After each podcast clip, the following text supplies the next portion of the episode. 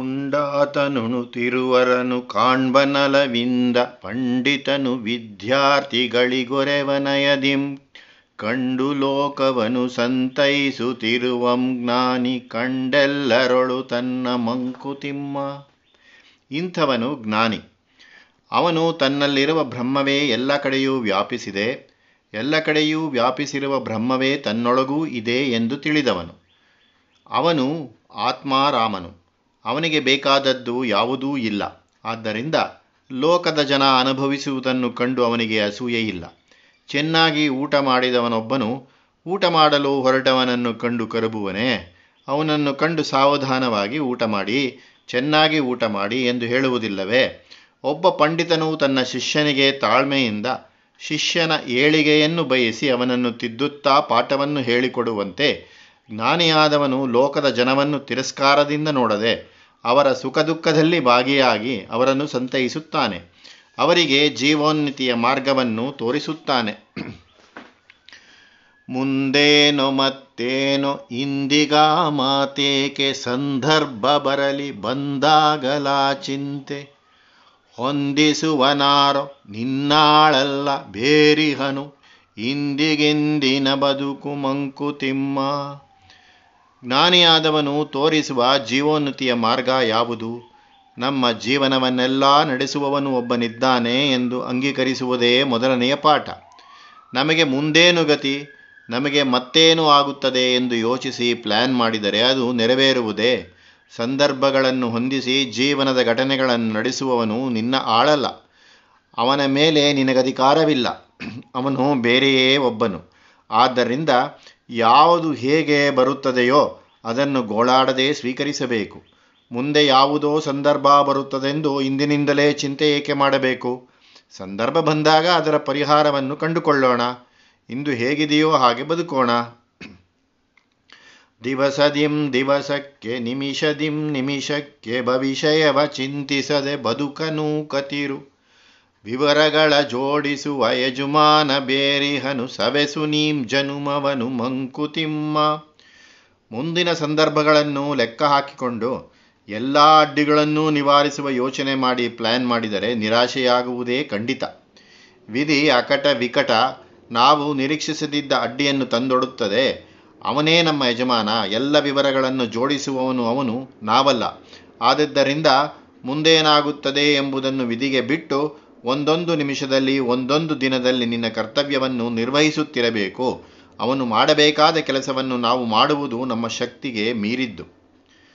ರವಿನಿಲ್ಲದೆ ಸುತ್ತುತಿರೆ ಕೊರಗು ಕಳವಳಬೇಕೋ ಸವೆಯಿಸುತ್ತು ಎಲ್ಲವನು ಕಡೆಗೊಯ್ಯನವನು ಕವಳಿಸುವುದೆಲ್ಲವನು ಮರೆವು ಬಾಳೊಲ್ ಅದೊಂದು ಶಿವಕೃಪೆಯ ಲಕ್ಷಣವೋ ಮಂಕುತಿಮ್ಮ.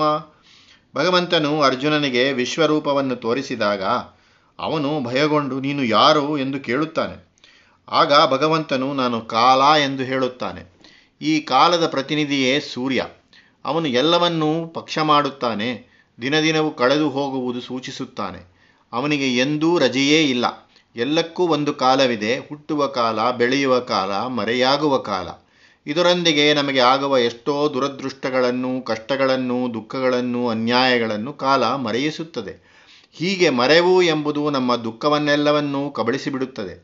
ನಮಗೆ ಆದ ಸಾವು, ನೋವು, ನಷ್ಟ, ಕಷ್ಟ ಇವುಗಳ ನೆನಪು ಯಾವಾಗಲೂ ಇದ್ದೇ ಇರುತ್ತಿದ್ದರೆ ಜೀವನ ಅಸಹನೀಯವಾಗುತ್ತಿತ್ತು.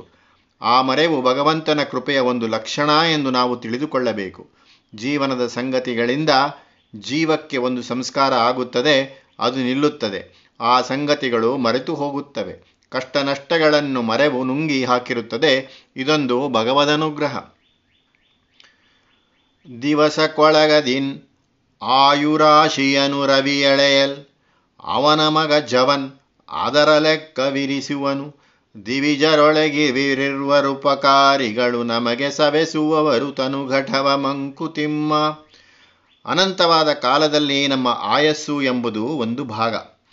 ಆ ಆಯಸ್ಸು ಎಷ್ಟು ವರ್ಷ, ಎಷ್ಟು ತಿಂಗಳು, ಎಷ್ಟು ದಿನ, ಎಷ್ಟು ಗಂಟೆ, ಎಷ್ಟು ನಿಮಿಷ ಎಂಬುದನ್ನು ಸೂರ್ಯನು ತನ್ನ ಉದಯ ಅಸ್ತಮಾನ ಎಂಬ ದಿವಸದ ಕೊಳಗದಿಂದ ಅಳೆಯುತ್ತಾನೆ.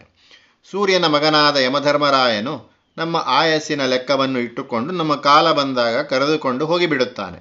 ಹೀಗೆ ಇಬ್ಬರೂ ದೇವತೆಗಳು ಈ ದೇಹ ಎಂದು ತನ್ನ ಕಥೆಯನ್ನು ಮುಗಿಸಬೇಕು ಎಂದು ಲೆಕ್ಕವೆರಿಸಿಕೊಂಡು ನಮಗೆ ಉಪಕಾರ ಮಾಡುವವರಾಗಿದ್ದಾರೆ. ಅಂತೋ ಇಂತೋ ಎಂತೋ ಜೀವಕತೆ ಮುಗಿಯುವುದು, ಅಂದೋ ಇಂದೋ ಎಂದು ಜನುಮ ಕಳೆಯುವುದು, ಒಂದೇ ಮರೆವಿನ ಮುಸುಕು ಮುಸುಕಲಿಹುದೆಲ್ಲವನು ಸಂತಸದ ಮಾತಿಷ್ಟೆ ಮಂಕುತಿಮ್ಮ. ಹುಟ್ಟಿದವರೆಲ್ಲರೂ ಎಂದೆಂದಿಗೂ ಇದ್ದು ಬಿಟ್ಟರೆ ಮುಂದೆ ಹುಟ್ಟುವವರಿಗೆ ಜಾಗವೆಲ್ಲಿ ಎಂದು ತಿಮ್ಮಗುರು ಹಿಂದೆ ಕೇಳಿದ್ದರು. ಈಗ ಯಮನ ಕೆಲಸವನ್ನು ಸಮರ್ಥಿಸುತ್ತಾ ತಿಮ್ಮಗುರು ಹೇಳುತ್ತಾರೆ, ಮರೆವು ಎಂಬ ಶಾಶ್ವತವಾದ ಮುಸುಕನ್ನು ಯಮನು ನಮ್ಮ ಮೇಲೆ ಎಳೆದು ಬಿಡುತ್ತಾನೆ. ಒಳ್ಳೆಯದೋ ಕೆಟ್ಟದ್ದೋ ಯಾವ ಕೆಲಸವಾದರೂ ಅದರ ನೆನಪು ನಮಗೆ ಉಳಿಯುವುದಿಲ್ಲ. ನಮ್ಮ ಜೀವಕತೆ ಹೇಗೋ ಮುಗಿದು ಹೋಗುತ್ತದೆ, ನಮ್ಮ ಜನ್ಮ ಕಳೆದು ಹೋಗುತ್ತದೆ, ನಾವು ಮಾಡಿದ ಕೆಲಸಗಳ ನೆನಪು ಇರುವುದಿಲ್ಲ. ಇದು ಸಂತೋಷ ಪಡಬೇಕಾದ ವಿಷಯ ಎನ್ನುತ್ತಾರೆ ತಿಮ್ಮಗುರು. ಎಲ್ಲ ಬರಿ ಗೊಣಗಾಟ ತಿಣಕಾಟ ತಡಕಾಟ, ಇಲ್ಲ ನಮೆಗೊರೆ ಕೋಲ್ ತಿಳಿಬೆಳಕುಮಿಲ್ಲ, ಭಲ್ಲತನ ಮಬ್ಬಿನಲ್ಲಿ ನಿದ್ರಿಸದೆ ತೆವಳುವುದು ಸಲ್ಲದು ಬಟ್ಟೆ ನಮಗೆ ಮಂಕುತಿಮ್ಮ. ನಾವು ಮಾಡಿದ್ದೆಲ್ಲವನ್ನೂ ಮರೆತು ಬಿಡುವಂತೆ ವಿಧಿ ಮಾಡುವುದು ಸರಿಯೇ? ಇದನ್ನು ಕುರಿತು ಚಿಂತಿಸಬೇಕು. ಜೀವನದಲ್ಲಿ ನಾವು ಮಾಡುವುದು ಏನನ್ನು? ಗೊಣಗಾಟ, ಇದು ಸರಿಯಿಲ್ಲ ಅದು ಸರಿಯಿಲ್ಲ ಎಂದು ಹೇಳಿ ಯಾವುದನ್ನು ಸರಿಪಡಿಸಲು ಪ್ರಯತ್ನಿಸದೆ ಸುಮ್ಮನೆ ಗೊಣಗುವುದು. ತಿಣಕಾಟ, ಕೆಲಸಗಳನ್ನು ಮಾಡಲು ತಿಣುಕುವುದು, ತನ್ನ ಸಾಮರ್ಥ್ಯಕ್ಕೆ ಮೀರಿದ ಕೆಲಸಗಳನ್ನು ಮಾಡಲು ಪ್ರಯತ್ನಿಸಿ ಆಯಾಸ ಪಡುವುದು. ತಡಕಾಟ, ಸುಖ ಇಲ್ಲಿದೆ ಸಂತೋಷ ಅಲ್ಲಿದೆ ಎಂದು ಪರದಾಡುವುದು. ಜೀವನದಲ್ಲಿ ಯಾವ ನಂಬಿಕೆಯನ್ನಿಟ್ಟುಕೊಂಡು ಜೀವನವನ್ನು ನಡೆಸಬೇಕು ಎಂಬ ಒಂದು ಬೆಳಕನ್ನು ನಾವು ಹುಡುಕ ಹೊರಡುವುದಿಲ್ಲ. ಅಂಥ ನಂಬಿಕೆ ನಮಗೆ ಊರು ಕೋಲಾಗಿರಬೇಕಾದದ್ದು, ಆದರೆ ಅದು ಇಲ್ಲ. ಬಲ್ಲತನ ಎಂದರೆ ತಿಳುವಳಿಕೆಯ ಉದ್ವಿಗ್ನಗೊಂಡು ನೆಮ್ಮದಿ ಇಲ್ಲದ ಬೆಳಕನ್ನು ಕಾಣದೆ ತೆವಳುತ್ತಿದೆ ಎಂದರೆ ಜೀವನವನ್ನು ಹೇಗೋ ಹೇಗೋ ಸಾಗಿಸಿಕೊಂಡು ಹೋಗುತ್ತದೆ. ಇಲ್ಲಿ ನೀನು ಉಬ್ಬಿ ಮರೆಯಬಹುದಾದ ವಿಚಾರವಾದರೂ ಯಾವುದಿದೆ? ಬಾಳಿನಲ್ಲಿ ನಂಬಿಕೆ ಇಟ್ಟುಕೊಳ್ಳದ ಜೀವನದ ನೆನಪಿನಿಂದೇನು ಫಲ? ಅತ್ಯಂತ ದುತ್ಕಟದ ಸನ್ನಿವೇಶಗಳ ಭರ ಪ್ರತ್ಯಕ್ಷ ದರ್ಶನ ದಿನಲವೆಂದೆಹುದು, ಪುಸ್ತಕದ ಚಿತ್ರದಿಂದೂ ಹಿಪೆಯ ಹಿಮಗಿರಿಯ ವಿಸ್ತಾರದದ್ಭುತವ ಮಂಕುತಿಮ್ಮ. ನಮ್ಮದೆಲ್ಲ ಬಹುಸಾಮಾನ್ಯ ಜೀವನ, ನಾವು ದೊಡ್ಡದ್ದನ್ನು ಕಂಡಿರುವುದಿಲ್ಲ. ಒಂದು ಉತ್ಕಟವಾದ ಸನ್ನಿವೇಶ ತರಬಹುದಾದ ಸಂಭ್ರಮವನ್ನು ಪರವಶತೆಯನ್ನೋ ಪ್ರತ್ಯಕ್ಷ ದರ್ಶನದಿಂದ ಕಾಣಬಹುದೇ ಹೊರತು ಊಹೆಯಿಂದ ಇದನ್ನು ತಿಳಿಯಲಾಗದು. ಹಿಮಾಲಯದ ಪರ್ವತದ ಅಗಾಧತೆಯನ್ನು ನಾವು ಪುಸ್ತಕದಲ್ಲಿ ಬರೆದಿರುವ ವರ್ಣನೆಯಿಂದ ಮನಸ್ಸಿಗೆ ತಂದುಕೊಳ್ಳಲಾದೀತೇನು? ಒಂದು ಬಿರುಗಾಳಿಯ ಹೊಡೆತವನ್ನು ನಾವು ಹೇಗೆ ತಾನೇ ಊಹಿಸಿಕೊಳ್ಳಲಾದೀತು? ಅರ್ಣವವ ಕಣ್ಣಿಂದೆ ಕಂಡ ಬೆರಗಾದೀತೆ, ವರ್ಣನೆಯ ನೋದಿದೊಡೆ ತೆರೆಯ ನೆನೆಸಿದೊಡೆ, ಪೂರ್ಣ ವಸ್ತು ಗ್ರಹಣ ಪರೋಕ್ಷದಿಂದುಹುದು ನಿರ್ಣಯ ಪ್ರತ್ಯಕ್ಷ ಮಂಕುತಿಮ್ಮ. ಸಮುದ್ರದ ವರ್ಣನೆಯನ್ನು ಓದಿದ ಮಾತ್ರಕ್ಕೆ ಸಮುದ್ರವನ್ನು ಪ್ರತ್ಯಕ್ಷವಾಗಿ ಕಂಡಾಗ ಆಗುವ ಬೆರಗು ಆದೀತೆ, ಅದ್ಭುತದ ಅನುಭವ ಆದೀತೆ. ಆಂಜನೇಯ ಸ್ವಾಮಿ ಸಮುದ್ರವನ್ನು ದಾಟಿದ, ಆದರೆ ಹಾರಿ ದಾಟಿದ, ಈಜಿ ಅಲ್ಲ. ಈಜಿದವನಿಗೆ ಸಮುದ್ರದ ಪೂರ್ಣ ಸ್ವರೂಪ ಹೇಗೆ ತಿಳಿದೀತು? ಆಳವನ್ನು, ಅಲೆಗಳ ಸುಳಿ ಸೆಳೆತವನ್ನು, ಜಲಜಂತುಗಳ ಕ್ರೌರ್ಯವನ್ನು ಅನುಭವದಿಂದ ತಿಳಿಯಬೇಕೆಂದರೆ ಈಜಬೇಕು, ಸಮುದ್ರದ ಒಳಗೆ ಮುಳಗಬೇಕು. ಮುರಾರಿ ಕವಿ ಹೇಳಿದಂತೆ, ಅಬ್ಧಿರ್ಲಂಘಿತ ಏವ ವಾನರ ಭಟ್ಟೈಹಿ ಕಿಂ ತಸ್ಯ ಗಂಭೀರತಾಂ, ಅಪಾತಾಳ ನಿಮಗ್ನ ಪೀವರತನು ತನುರ್ಜಾತಿನಾತಿ ಮಂಥಾಚಲಃ. ಆಂಜನೇಯನು ಸಮುದ್ರದ ಮೇಲೆ ಹಾರಿದ, ಆದ್ದರಿಂದ ಆಳ ಕಂಡವನು ಆಂಜನೇಯನಲ್ಲ, ಮಂದರ ಪರ್ವತ.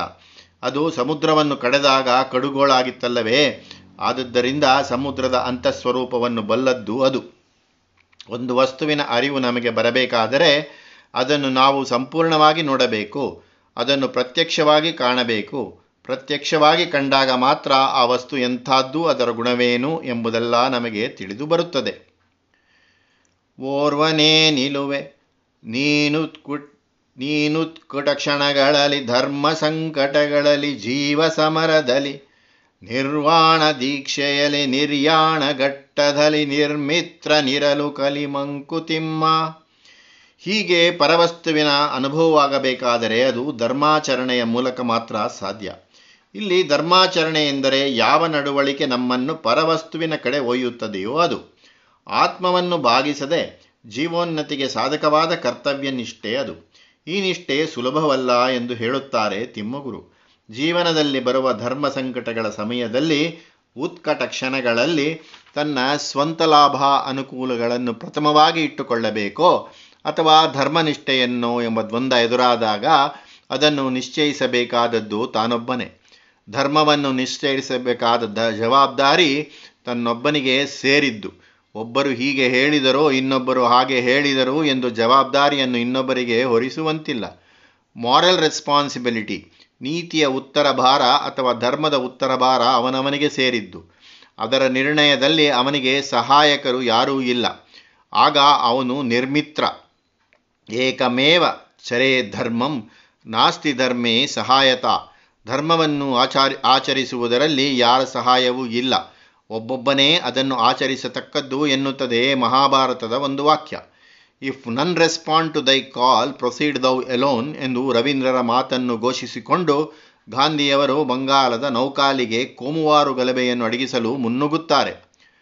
ನೌಕಾಲಿಯ ಅವರ ಸಂಚಾರ ಒಂದು ಮಹಾಕಾವ್ಯದ ವಸ್ತುವಾಗಬಲ್ಲದು.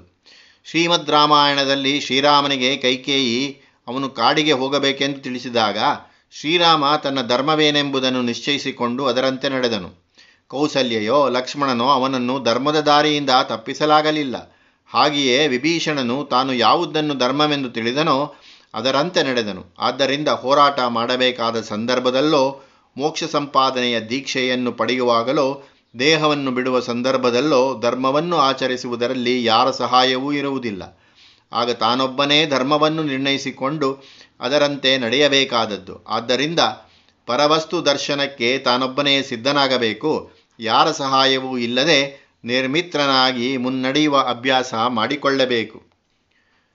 ಶುನಕ ಬೆಂಬತ್ತಿ ತಲ ಧರ್ಮಜನ ಕಡೆವರಂ ನಿನಗಂತು ಸಂಗಡಿಗ ನೋರ್ವನೆಡೆ ಬಿಡದನ್ ಇಣಿಕಿ ನೋಡಾರದಾರುಮೆನ್ನುವಡೆ ಕಾದಿಹನು ಅಣಕಿಗೆ ಮನಸ್ಸಾಕ್ಷಿ ಮಂಕುತಿಮ್ಮ. ಇಲ್ಲಿ ಜವಾಬ್ದಾರಿ ಎಂದು ಹೇಳಿದೆವಲ್ಲವೇ, ಯಾರಿಗೆ ಜವಾಬ್ದಾರಿ? ಮನಸ್ಸಾಕ್ಷಿಗೆ ಜವಾಬ್ದಾರಿ. ಎಲ್ಲವನ್ನು ನೋಡುತ್ತಾ, ಯಾವ ಕಾರ್ಯದಲ್ಲೂ ಪಾಲುಗೊಳ್ಳದೆ, ಯಾವ ಅಂಟೂ ಇಲ್ಲದೆ ಪ್ರಕೃತಿಯ ಚೇಷ್ಟೆಗಳನ್ನು ನೋಡುತ್ತಿರುವ ಒಳಗಿರುವ ಚೈತನ್ಯವೇ ಅದು. ಅದು ನೀನು ಎಷ್ಟರ ಮಟ್ಟಿಗೆ ಧರ್ಮದಲ್ಲಿ ನಿಷ್ಠೆಯಿಂದ ಇದ್ದೀಯೇ ಎಂದು ಅಣಕಿಸಲು ಕಾದಿರುತ್ತದೆಯಂತೆ. ನಮ್ಮ ಜೀವನ ಎಂದರೆ ಒಂದು ಕಡೆ ಹೊರಗೆ ಕಂಡುಬರುವ ತ್ರಿಗುಣಗಳ ಕೋಲಾಹಲ, ಇನ್ನೊಂದು ಕಡೆ ಹಿಂದಿನ ಜನ್ಮದ ವಾಸನೆಗಳು. ಈ ಎರಡೂ ಅಂಶಗಳ ಸಂಸರ್ಗ ಸಂಘರ್ಷಣೆಗಳೇ ನಮ್ಮನ್ನು ಪ್ರಚೋದಿಸುವ ಮನಸ್ಸು, ಬುದ್ಧಿ ಮತ್ತು ಅವುಗಳ ಹೊರಗೆ ಕಂಡುಬರುವ ಕ್ರಿಯೆಗಳು. ಈ ಎರಡರಲ್ಲಿ ಯಾವುದಕ್ಕೂ ಸೇರದೆ ತಟಸ್ಥವಾಗಿರುವುದೇ ಸಾಕ್ಷಿ. ನಮ್ಮ ಧರ್ಮನಿಷ್ಠೆ ಪ್ರಕೃತಿಯ ಪ್ರಪಂಚಕ್ಕೆ ಸೇರಿದ್ದು, ಆದರೆ ಅದರ ಜವಾಬ್ದಾರಿಯನ್ನು ಸರಿಯಾಗಿ ನಿರ್ವಹಿಸುವುದೇ ಎಂದು ನೋಡುವುದು ಸಾಕ್ಷಿ. ನಮಗೆ ಸಾಕ್ಷಿ ಮಾಡುವ ಕೆಲಸ ಕಾಣುವುದಿಲ್ಲ. ಆದದ್ದರಿಂದ ನಮ್ಮ ಜವಾಬ್ದಾರಿಯ ನಿರ್ವಹಣೆಯನ್ನು ನೋಡುವವರು ಯಾರೂ ಇಲ್ಲ ಎಂದು ತಿಳಿಯತಕ್ಕದ್ದಲ್ಲ. ಸಾಕ್ಷಿ ಎಂಬುದು ಹೊರಗಿನ ಮಿತ್ರನಲ್ಲ, ನಮ್ಮೊಳಗಡೆಯೇ ಇದ್ದು ನಮ್ಮನ್ನು ನೋಡುತ್ತಿರುವ ಚೈತನ್ಯ. ಇದಕ್ಕೆ ತಿಮ್ಮಗುರು ಒಂದು ಪ್ರಸಿದ್ಧವಾದ ಕಥೆಯ ಉಪಮಾನವನ್ನು ಕೊಟ್ಟಿದ್ದಾರೆ.